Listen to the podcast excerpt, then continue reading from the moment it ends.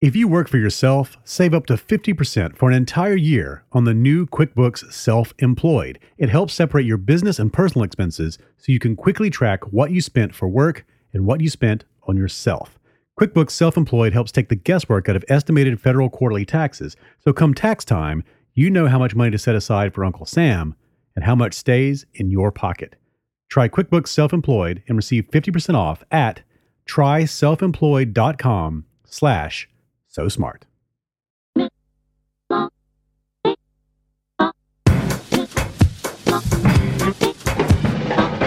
Down into the middle of the parties and in the cool of the happy, they went quiet. Thanking and talking about the power of the gospel. In the cool of the happy, they went quiet. Welcome to the You Are Not So Smart podcast, episode 52. The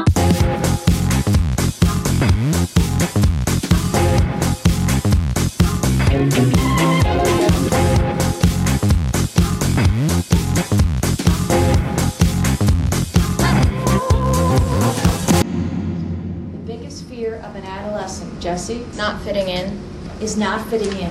You talked about acceptance. Now, to understand how this happens and how this looks and what this feels like, I'm going to have you do an activity. This is, an This is on your Penn State psychology professor Charisse Nixon speaking to a classroom of students recorded for a video produced by the Ophelia Project, which is an effort by scientists and education professionals to provide resources and awareness to combat bullying and other forms of relational aggression, especially the kind that's often directed at young women. These Write on your own papers.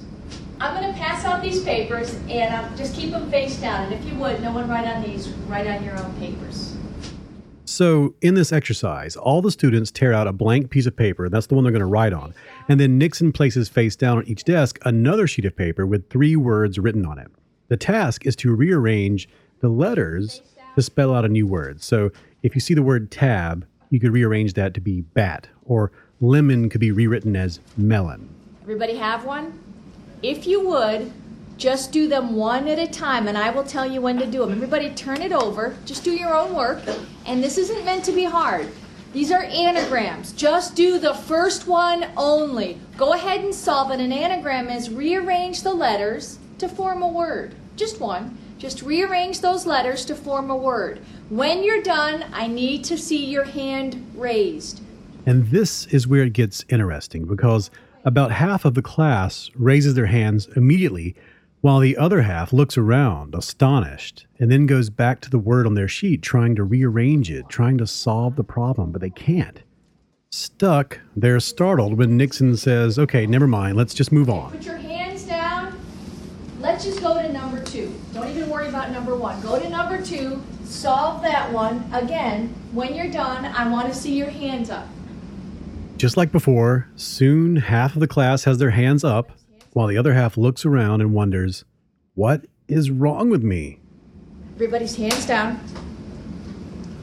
We're going to go ahead and do number three. For number three, rearrange the letters, and as soon as you do, go ahead and put your hand up. What the confused side of the class doesn't realize is that Nixon actually handed out two sets of tests. One test had two easy words and one somewhat challenging one. But the test they received had two impossible words at first. Actually, they were whirl and slapstick. But the third word was the same for both groups. The third word was cinerama, which can be rearranged into American. If you look at it long enough, it's easy to see. And here's the crazy thing. After feeling like idiots twice in a row and feeling that weird shame looking around and making eye contact with the students who got the easy test and seeing their hands shoot up, most of the people in the other group who had the two impossible words first didn't even try to solve the third word, even though they could have. American. Your first two words on this side of my classroom were not solvable. They were impossible tasks. I'm sorry, I'm sorry. I know, but here's what we did this for. I was able to induce something called learned helplessness in the left side of the room very easily within about five minutes. Nixon then goes through a class and asks the people who weren't solving that third word, how did they feel during the process? And they said they felt dumb and frustrated and rushed and confused. And then she says this What happened by the time you got to the third word? Because I'm here to tell you, this side of the room is not significantly more intelligent than this side of the room. That was a random assignment. So, what happened to show the differences? Why did you have more of a difficult time with the third word, which was the, which was the exact same word? Brian? My confidence was shot. What you experienced was a term called learned helplessness. How many have heard of the term before? Let me see your hands. Learned helplessness is often used. So then Nixon explains that learned helplessness is something that educators understand, something that is often taught to people who are in the world of academia and people who teach students, but most people have never heard of it. Most people who actually experience it don't even know they're experiencing it because learned helplessness is, as she explains, a pattern of behavior, a belief, a thought process shaped by negative experiences. When you try and fail and then you fail again, you start to believe that it's not the situation or the problem or some kind of unfair advantage or a bad roll of the dice that caused you to fail, but that it has something to do with you as a person, something that indicates you'd likely fail again and again and again. So, what's the use in even trying? You, you mistakenly stop, even though success is right there, easy, and yours for the taking. You don't even make the attempt because your brain has changed. You've learned a new routine. You've learned to act as though you are helpless, regardless of whether or not you really are. Can you induce learned helplessness in friendships? Because it's tough to actually establish and maintain friends. That's a difficult process. Jesse? Um, if a girl sacrifices her morals once in order to gain like, the approval of her friends or a guy, she's more likely to do it over and over. Yes, and I'm just going to put this out there just to be explicit about it. If Carl becomes victimized one time in grade school, is he likely to stand up for himself the next time? No. And then what happens the next time and the next time and the next time? What we know that we have been learning about is girls have a cultural pressure to be quiet. Girls have a cultural pressure not to be angry, not to use their voices.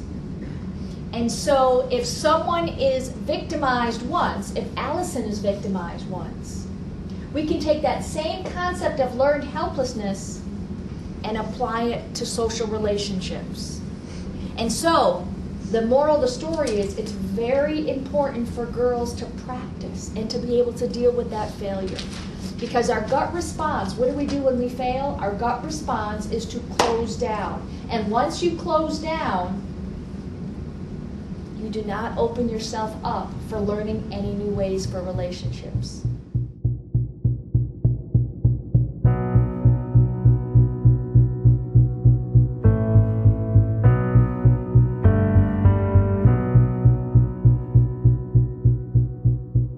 If you'd like to learn more about Nixon and her work and the Ophelia Project, head to opheliaproject.org.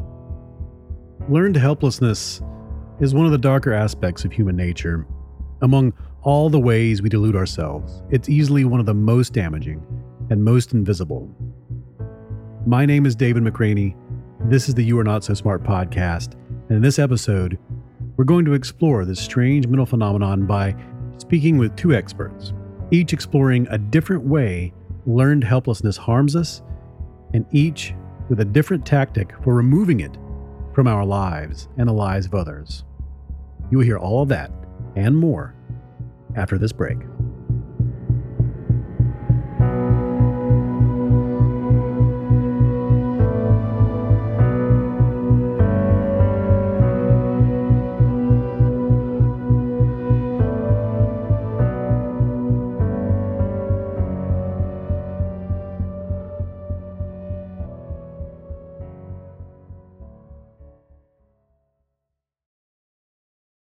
If you work for yourself, you can save up to 50% off an entire year of QuickBooks Self Employed. It helps separate your business and personal expenses so you can quickly track what you spent money on at work and what you spent money on for yourself. For instance, those groceries you bought for your next catering gig, they're not going to get mixed up with the food you bought for the cookout with your friends this weekend. Oh no, because you have QuickBooks Self Employed and it helps you take the guesswork out of your estimated quarterly and year end taxes. So come tax time, you know how much money to set aside for Uncle Sam and how much gets to stay right there in your pocket.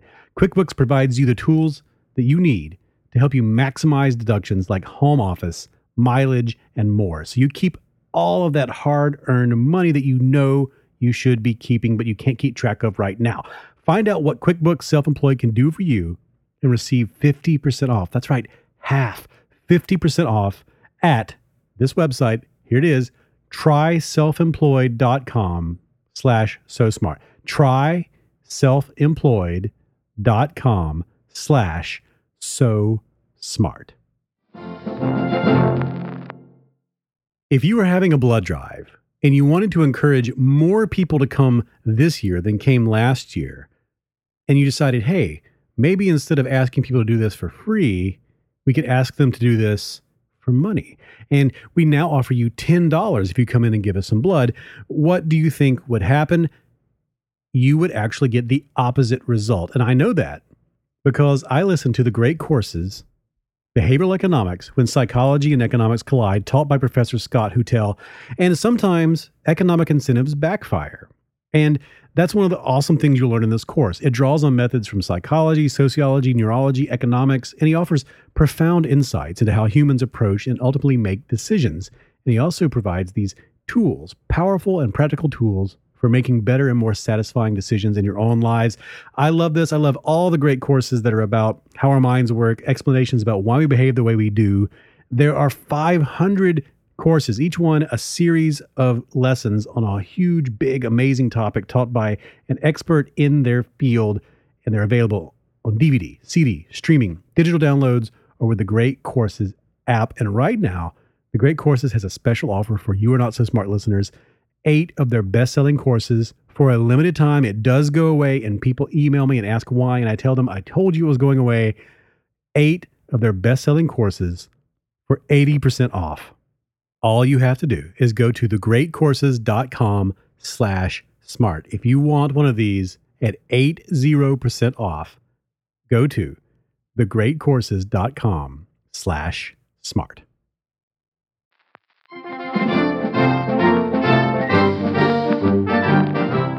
And now we return to our program.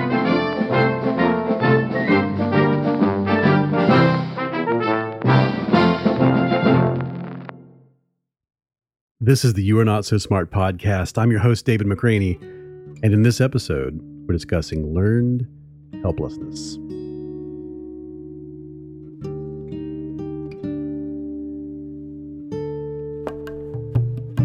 The discovery of learned helplessness was actually a surprise. The scientists who stumbled across it did so by accident during a series of experiments that could never be done today because they were so cruel and creepy. Here's what happened. In the late 1960s, psychologist Martin Seligman, a graduate student at the time, and his colleagues were exploring behaviorism, the power of rewards and punishments to shape behavior. And in one of their experiments exploring negative reinforcement, they wondered if an animal could be prepared to learn something before it actually experienced the learning process, sort of learning how to learn. The hypothesis was that if you prepared an animal ahead of time, it would learn faster than if you had not. So, to prepare a group of dogs to learn to avoid electric shocks after a signal, they did a sort of Pavlovian exercise in which they played a tone and then shocked the dogs so they would learn to connect the tone to the experience. In the next part of the experiment, they set up an enclosure called a shuttle box. The floor on both sides of a shuttle box can become electrified independently. And between these two sides, there's a short wall. So, normally, what happens is in experiments from back in the day, they would put dogs in the shuttle box on one side, play a sound, turn on a light, shout a command, and then electrify the floor underneath the dog. Then the dog would figure out that it could jump over that wall to the safe side. And then the scientist would repeat this, do a signal, shock the dog on the other side, the dog jumps back over, and after a few of these trials, most dogs catch on and can be taught to jump over that wall on command without the shocks. Seligman and his colleagues figured that dogs who had learned to expect an electric shock would learn this at a faster rate than what they called naive dogs, who had received no preparation. But that is not what happened.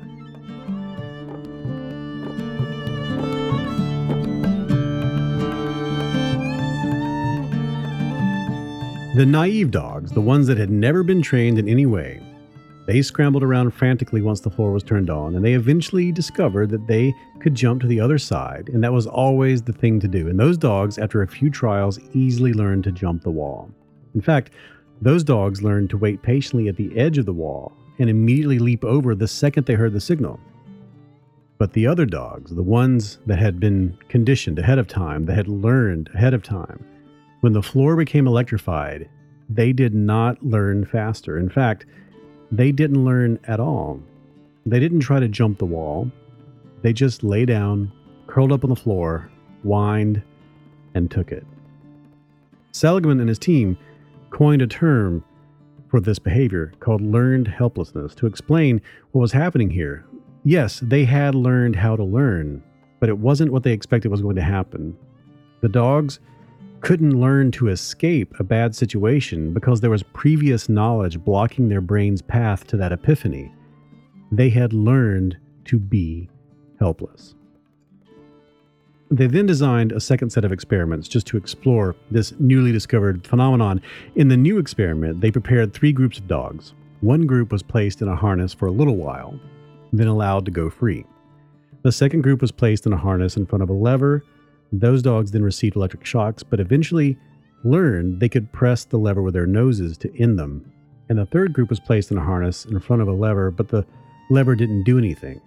Instead, they were wired up to the second group of dogs. So whenever the second group got shocked, so did the third group. But the third group had no control over when those shocks ended. Instead, they had to wait on the second group to figure it out.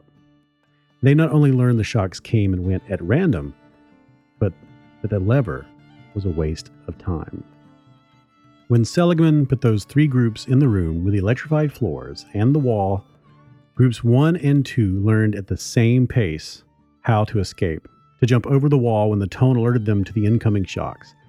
But the third group, the one that had been connected to the second group and had no control and the lever didn't work, they lay down and they took it.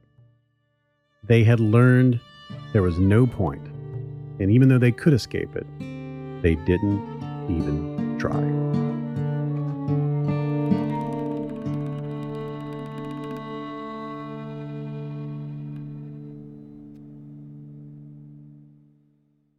Research into learned helplessness continues today, and though psychology has learned a great deal over the years, the original insights are pretty much still true.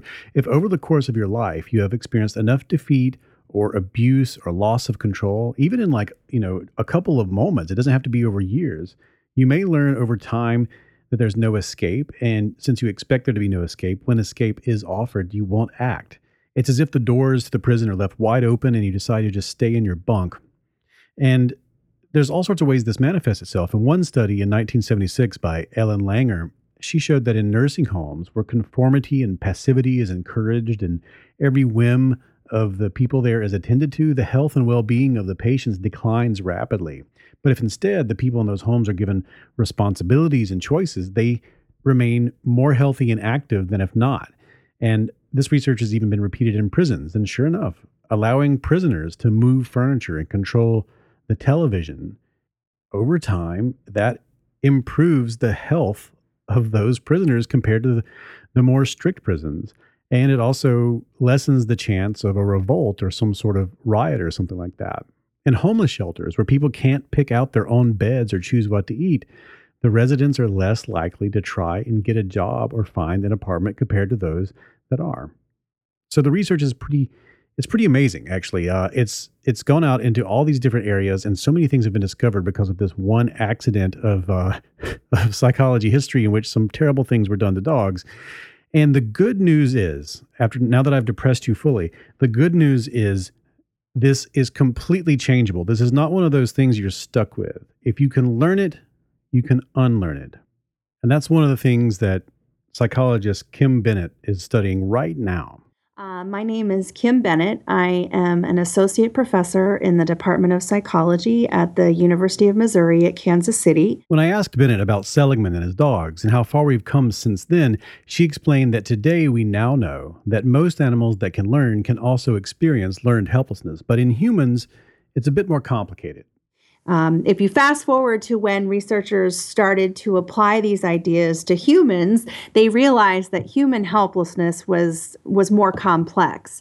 Uh, it's not when we experience negative events that necessarily translates to, to feelings of helplessness, but rather when we experience negative events and we explain them as internal, stable, and global, that's when we as humans experience learned helplessness. When Bennett says internal, stable, and global, she is referring to attributional styles or explanatory styles, which is a model in psychology of how people come to make sense of their experiences. So let's say a person takes a math test and does really, really poorly. This person might look at that experience and explain the score by saying he or she is usually great at math, but this was a particularly difficult test, one for which he or she did not study, and therefore in the future it might be a good idea to study harder. That's a great way to see the world because it allows you to absorb failure and keep going. But an internal, stable, global explanation would assume that the person did poorly because he or she is bad at math, and all math classes are nightmares, and every test will be at least this hard or even harder. So, what's the point? Um, theoretically, we have a style that we use to help us create meaning following a negative event. It also happens following positive events, but we tend to spend less cognitive energy thinking through positive things. Um, we usually readily accept credit for those things and, and move on to the to the next uh, issue. But when negative things happen in our lives, it often gives us pause and we dedicate more cognitive energy to figuring out why. Why did this happen to me? So, pessimistic attributional style involves people who characteristically explain the causes of negative events as uh, stemming from internal, stable, and global forces. So these are people who have negative things happen and they believe that the cause is internal. So it's something about me compared to external, it's something about someone else or just something outside of me. Um, they also believe the causes are going to be stable, so they're going to be uh, happening again and again and that the causes are global in nature. So the cause of those negative events are going to be pervasive. It's going to mm-hmm. creep into other areas of my life. This pervasive aspect, this bleeding over into other aspects of life, was also seen in Seligman's dogs because the dogs that had learned helplessness acted as if they had deep, deep depression. They lost interest in food, in play. They no longer seem to try to reproduce anymore. And unlike the dogs that were naive, who would sort of resist being moved out of a one cage into another, the helpless dogs would passively sink to the bottom of their cage. That's what Seligman wrote. They seemed to wilt, he said, and they even rolled over and adopted submissive postures when they didn't need to, or when it wasn't appropriate. And Bennett says in humans, something similar can happen, but of course, it's on a much higher level. I think, um, you know, if you repeatedly experience negative events and you begin to internalize that, um, you know, it's it's like a snowball. You're going to only have more data on which to draw cognitively that says, yeah, this is my fault. It's always going to happen, and gosh, it's going to affect everything I do. So in humans, since this results in explanations and sort of interpretations of reality, it can lead to strange effects on a person's health. And that is what Bennett primarily studies. And when you think about how these self thoughts would translate to behavior, it becomes almost obvious that, yeah, this would have or could have a negative effect on my physical health. Uh, people who have pessimistic attributional styles are going to assume an independence between what they do and what happens to them. Um, so negative things are happening. It's always my fault. It's never going to change and it's going to affect everything I do. So, this sort of fatalistic thinking can result in feeling like, okay, well, I'm going to go to the doctor, and the doctor tells me I need to start exercising, I need to stop smoking. But I know that what I do, or I feel as if what I do doesn't have an effect on my outcomes, so why bother? So if I go to the doctor and I'm told you've got to start exercising and you've got to stop smoking, if I assume that nothing I do really is going to result in positive outcomes, then I'm not going to put the effort into engaging in protective health behaviors that in the long run are going to result in, in positive health outcomes. And so you know, behavioral passivity is one mechanism by which you know this very fatalistic way of thinking may translate to poor physical health down the road. According to Bennett, this kind of thinking can also influence the way families and communities approach their health because it can become a sort of self fulfilling prophecy. Imagine a person who believes that it doesn't matter what you do in this life, something's going to kill you. You can't control it anyway, so I'm just going to drink whiskey, eat bacon, and smoke unfiltered cigarettes like there's no tomorrow. Well, that person has a heart attack or gets cancer eventually and says to everyone, See, I told you.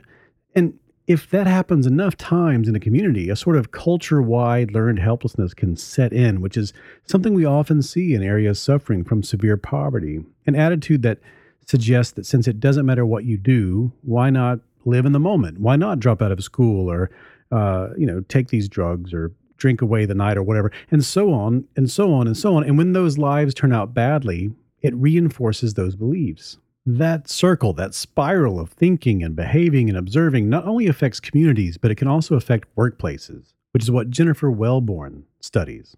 Um, hi, I'm Jennifer Welbourne. I am an assistant professor of management. Um, I work at the University of Texas Pan American, and I do research that focuses on uh, mostly how people cope with stressors in the workplace. Welbourne's work has uncovered that explanatory styles and learned helplessness specifically, they have a deep impact on how people cope with failures at work, with setbacks in their projects, and ultimately how satisfied people are with their jobs. So, especially how um, intrinsically satisfied we are with things like our achievements at work, the amount of responsibility we have, um, and, and things like that. So, um, one of the key things, I guess, that pointed out to us is that um, these attributional styles that we carry with us really are going to have an, an impact on our ultimate um, enjoyment of, of things that we're doing in the workplace. These explanatory styles come up whenever stressors appear in the workplace. And as Welbourne's work has shown, those stressors and how you respond to them can affect other aspects of your life. So let's say we wanted to measure someone's workplace attributional style. Um, one way we could we could find this out is we could ask them to think about um, something good or something bad that happens in the workplace. So let's say that um, in your workplace you um, you are leading this important um, team project and it ends up just being a failure. It, it turns out really badly. Someone who has a more pessimistic attributional style in the workplace might look at this kind of event and say, you know, um, this project that I led failed because of me. It's something about me that caused this to happen. And so they might think um, maybe it's because I'm not very competent, maybe I'm a bad leader, um, maybe I'm, I'm not a very likable person, um, but they're making a more personal explanation for this, this negative thing that happened to them. So, so it's pessimistic in this way, in the sense that they're kind of blaming themselves for this bad thing that happened. Um, beyond that, though, not only is it um, kind of a personal explanation, but when we look at the kind of things that they or how they're explaining this event, um, I'm I'm not competent. I'm a bad leader. I'm not likable. These are things that um, are pretty stable about a person. That you don't think that by tomorrow I'm suddenly going to be much more competent or a better um, leader or have a, a, totally different personality. There's things that these are things that we expect to um, are not very likely to change in the future. Um, and and then finally, these are qualities that not only might affect um, this particular outcome in the workplace, but I might expect these things to affect other areas of my life as well. So if I'm not very, if I believe I'm not competent, I'm a bad leader, this could affect other types of relationships in other areas of my life. Um, on the other hand, if someone has a more optimistic attributional style, they could look at that same event. I'm leading this project and it, it turned out badly. But instead of um, interpreting it or explaining it in this more pessimistic way, they might interpret it in a more positive way. So they might say, you know, the reason this project um, didn't turn out well is because I didn't have the resources that I needed from my supervisor. Or maybe I just had kind of a bad a bad team to, to lead um, in this particular project. And what's different in this explanation of the event is that, um, first of all, I'm not saying that it's something about me. Instead, I'm kind of placing the blame more externally. There's something um, about the the circumstance or something about what other people are doing that caused this to happen. That it wasn't something that I did. And additionally, these things like um, not having the resources I needed or having um, kind of a bad team to lead. These are things that potentially would change in the future. They're not going to be around forever. So these aren't permanent um, aspects. And also, they're very unlikely to affect other aspects of my life. So, having a bad team at work, um, not having the resources I needed, are maybe going to affect my outcomes um, there in the workplace, but they're not going to affect things that happen to me um, in my personal life or with my family. So, in this way, I'm making a much more optimistic um, or positive attribution for this event. Um, that um, essentially I'm feeling much better about myself by saying um, someone else caused this. Probably it's going to change, it's not permanent, and it's really not going to affect many other things in my life. In one of Welbourne's studies, she and her colleagues studied how nurses in a Veterans Affairs Medical Center, a group of people who report very high levels of stress at their jobs, they looked at those people and identified the different attributional styles among the nurses to see how it affected their lives and their work. And um, in particular, we um, we predicted that if someone has this more pessimistic attributional style, so something negative happens at work, and I say, oh, this is um, all because of me. Um, there's nothing really that I can do to change it. Um, it's going to affect everything. Um, that this might affect the way they that they cope with stress. So if I really believe that I'm not able to change or have much control over negative things that are happening to me in the workplace, when I am experiencing stress, I'm, I'm probably not going to really make a lot of effort to try to solve the problem or try to um, change the stressful situation. Instead, I'm probably more likely to kind of give up and with, withdraw from the situation. The result is that the things that cause people the most stress at work are often the things that don't get addressed and then just become the way that things are, all thanks to these attributional styles that lead to a sense of learned helplessness.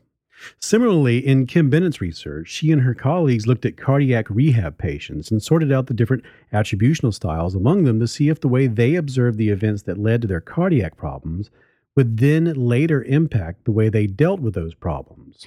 And what we found is that uh, attributing events to stable causes at the beginning of cardiac rehab was associated with viewing your your uh, cardiac health poorly three months later. So it really does uh, suggest that there's something about believing that these causes are going to keep popping up over and over and over that is, you know, negatively affecting the way that they are, you know, or negatively affecting their physical health, or at least their perceptions of their physical health. The good news is both Kym Bennett and Jennifer Welbourne's work, and the work of other psychologists, including Martin Seligman, who, by the way, went on to become a leader in the field of positive psychology, all of these people's work, seems to suggest that the good news is that all of this is changeable, which is something I really needed to hear because after all of these very depressing interviews, I had to ask. I asked Kym Bennett, is this changeable? Or are we set like this forever?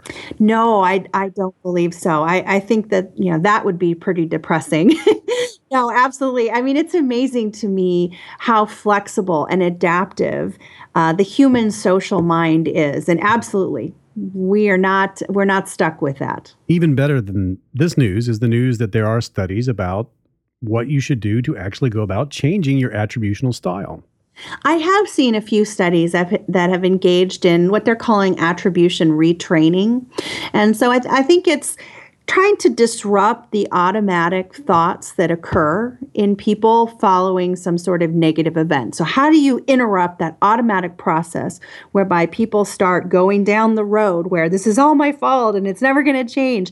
um, interrupting that process and getting people to be more mindful of you know the causal factors and not necessarily going to what may become a very rehearsed script that is it's all my fault. Um, so I, I, have seen a few um, successful interventions where in particular college students are retrained to think differently. And um, so i think that there is there is hope for people who may uh, be prone to explaining events in this manner. And according to jennifer Welbourne, when it comes to learned helplessness, we are not helpless. Um, there's a number of ways that we can we can try to to combat it. Um, one way would be to um, try to, I guess, create situations that have a positive outcome. So if you can somehow put a person in a situation where they see, oh look, I, I can control this, or I can avoid this negative this negative situation. Um, I think in the the Seligman study, if I'm remembering correctly, that eventually what they did is they they finally moved the dogs and and pushed them over the partition, and then once they realized, oh, okay, um, I, I, can do this. Um, it kind of gives them the sense then that they they they can um, have some control over their behavior, um, or, or excuse me, over the negative event. So I think if you can somehow um, try to set up a situation where people feel like or are able to um, have an experience where they do have that control. Um, because it really is, it's just so rooted in our perceptions that I believe that I can't change things, that um, that I don't have any control over it. So if you can somehow, if a person can have just even um, a couple of experiences where they say, "Oh, I really, I, I was able to do something here. I was able to take control. I was able to change things to to get a better outcome." That that that can be one way to do it. So I guess actually um, having experiences that go against that learned helplessness can help to help to reduce it.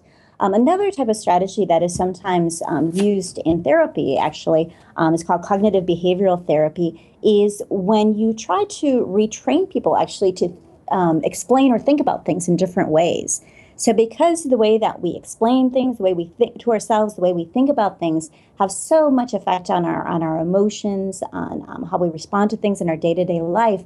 To kind of get at the root of it, we can really try to train ourselves to think about things in different ways. So, if you realize maybe um, that you have this kind of pessimistic attributional style, and if you think, oh yeah, yeah, that sounds like me. When something bad happens at work, I tend to blame myself. Um, and view it as something that's really stable and unchangeable and it's going to affect everything, if you can kind of stop yourself there when something bad does happen um, and really consciously try to change the way that you think about it and think um, are there other ways that i could explain this? Maybe this isn't me. Are there other types of things that could have caused this to happen? Um, maybe this is something that i can change in the future. So attributional retraining is just kind of this idea that we can um, we can potentially change the way that we um, that we think about and explain things. That it, probably takes some effort to do this, especially if we are really in kind of this uh, habitual pattern of of explaining things a certain way.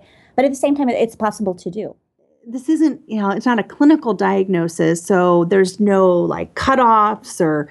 Um, but I think, I mean, I would say my best advice is, you know, try and and slow down. Be more mindful. And and this is very general advice and it's and it you know it really applies to so many different things in life. But when i teach i'm always trying to encourage my students go off autopilot. You know be more mindful about what you're doing. Be more deliberate in what you're doing. And what i'm afraid is that people get in the habit of assuming that when bad things happen, it's my fault. And so, just like I talked about with the attribution retraining, if you can stop the automatic thoughts and really be more mindful um, and more deliberate and think through alternate possibilities instead of just going to that you know, that very familiar and prob- probably comfortable explanation, it's all my fault, um, you know, try and think about other possibilities. But thinking about other possibilities requires you to devote cognitive energy to doing so. And I think we get in a hurry on a day to day basis and, and we don't allow us that, we don't allow ourselves the opportunity to slow down and really think critically and deliberately about the contextual forces in our life that, that undoubtedly have an effect on our behavior. I, I do an exercise with my students and I, I ask them, I usually ask them, I pick a random day of the week. I say, you know, how many people do you encounter? And I use that word, how many people do you encounter on a given Tuesday, let's say? And uh, and undoubtedly I'll get I'll get hands that are raised. What do you mean by encounter? And I say, it's up to you. And it's fascinating. I get a range of responses. Some people say, I encounter 10 people on a Tuesday. Others will say, I encounter 2,000 people on a Tuesday. And I don't define what I mean by encounter, but really, encounter can be in so many different forms. It can be on the road, it can be face to face, it can be digital. Um, and when, when you really take a broad perspective of encounter, and you tally up the people that you pass on the road, uh, people that you encounter digitally, online, phone calls. I mean, it, it is quite a bit. And the reason I, I do this exercise with my students is because we are making judgments about a lot of those people. Not all of them, not all 2,000 of them. We don't have time for that. But we are making snap judgments about a lot of them. We're busy social creatures. And so by nature, we have to take shortcuts. I totally get that. And I think it's a good thing. But when we do that too much, it becomes hurtful. And that's where I think the mindfulness piece comes in. We are busy social creatures, we have to take shortcuts, but we need to be strategic where we take those shortcuts because sometimes those cognitive shortcuts will leave us being, you know, quite uh, negative about ourselves and you know lead us to to make assumptions about ourselves or or in this case about the causes of negative events that can that can negatively affect our emotional and psychological functioning.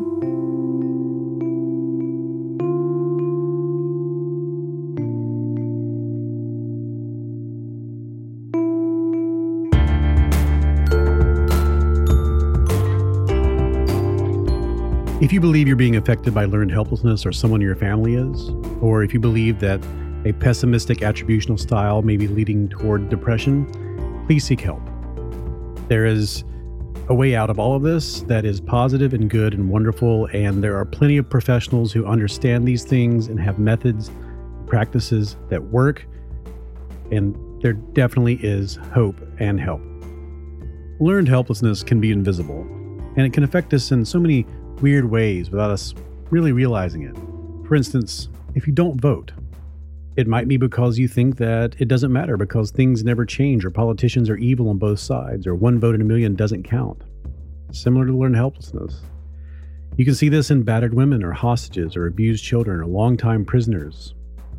They all refuse to escape because they've accepted the futility of the attempt. What does it matter? And I'm telling you, it matters. You never know when the next attempt is going to be successful. People can get out of dire situations. They do all the time. And sometimes you do need to seek help. And I urge you to do that. And if you think you know someone else who needs that help, please do what you can to get them there. Any extended period of negative emotions can lead to you giving in to despair and accepting your fate. And if you remain alone for a long time, you can even decide that loneliness is a fact of life and pass up opportunities to hang out with people. Don't do that. Give it a shot. And then give it another shot. When you are able to succeed at easy tasks, hard tasks feel possible to accomplish. And when you're unable to succeed at small tasks, everything else can seem harder. In some studies, they've shown that rats given the opportunity to escape electric shocks are less likely to develop tumors than those who are forced to bear them, while rats that are already suffering from cancers will die faster if they're placed into an inescapable shock experiment.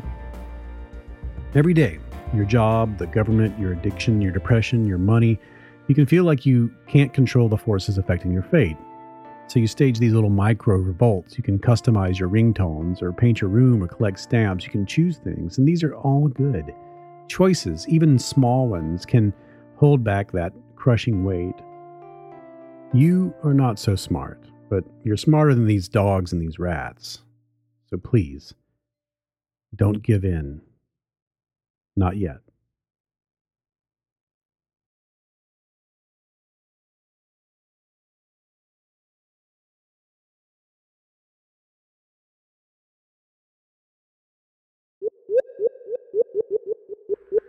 Ichi ni, ichi ni san chi.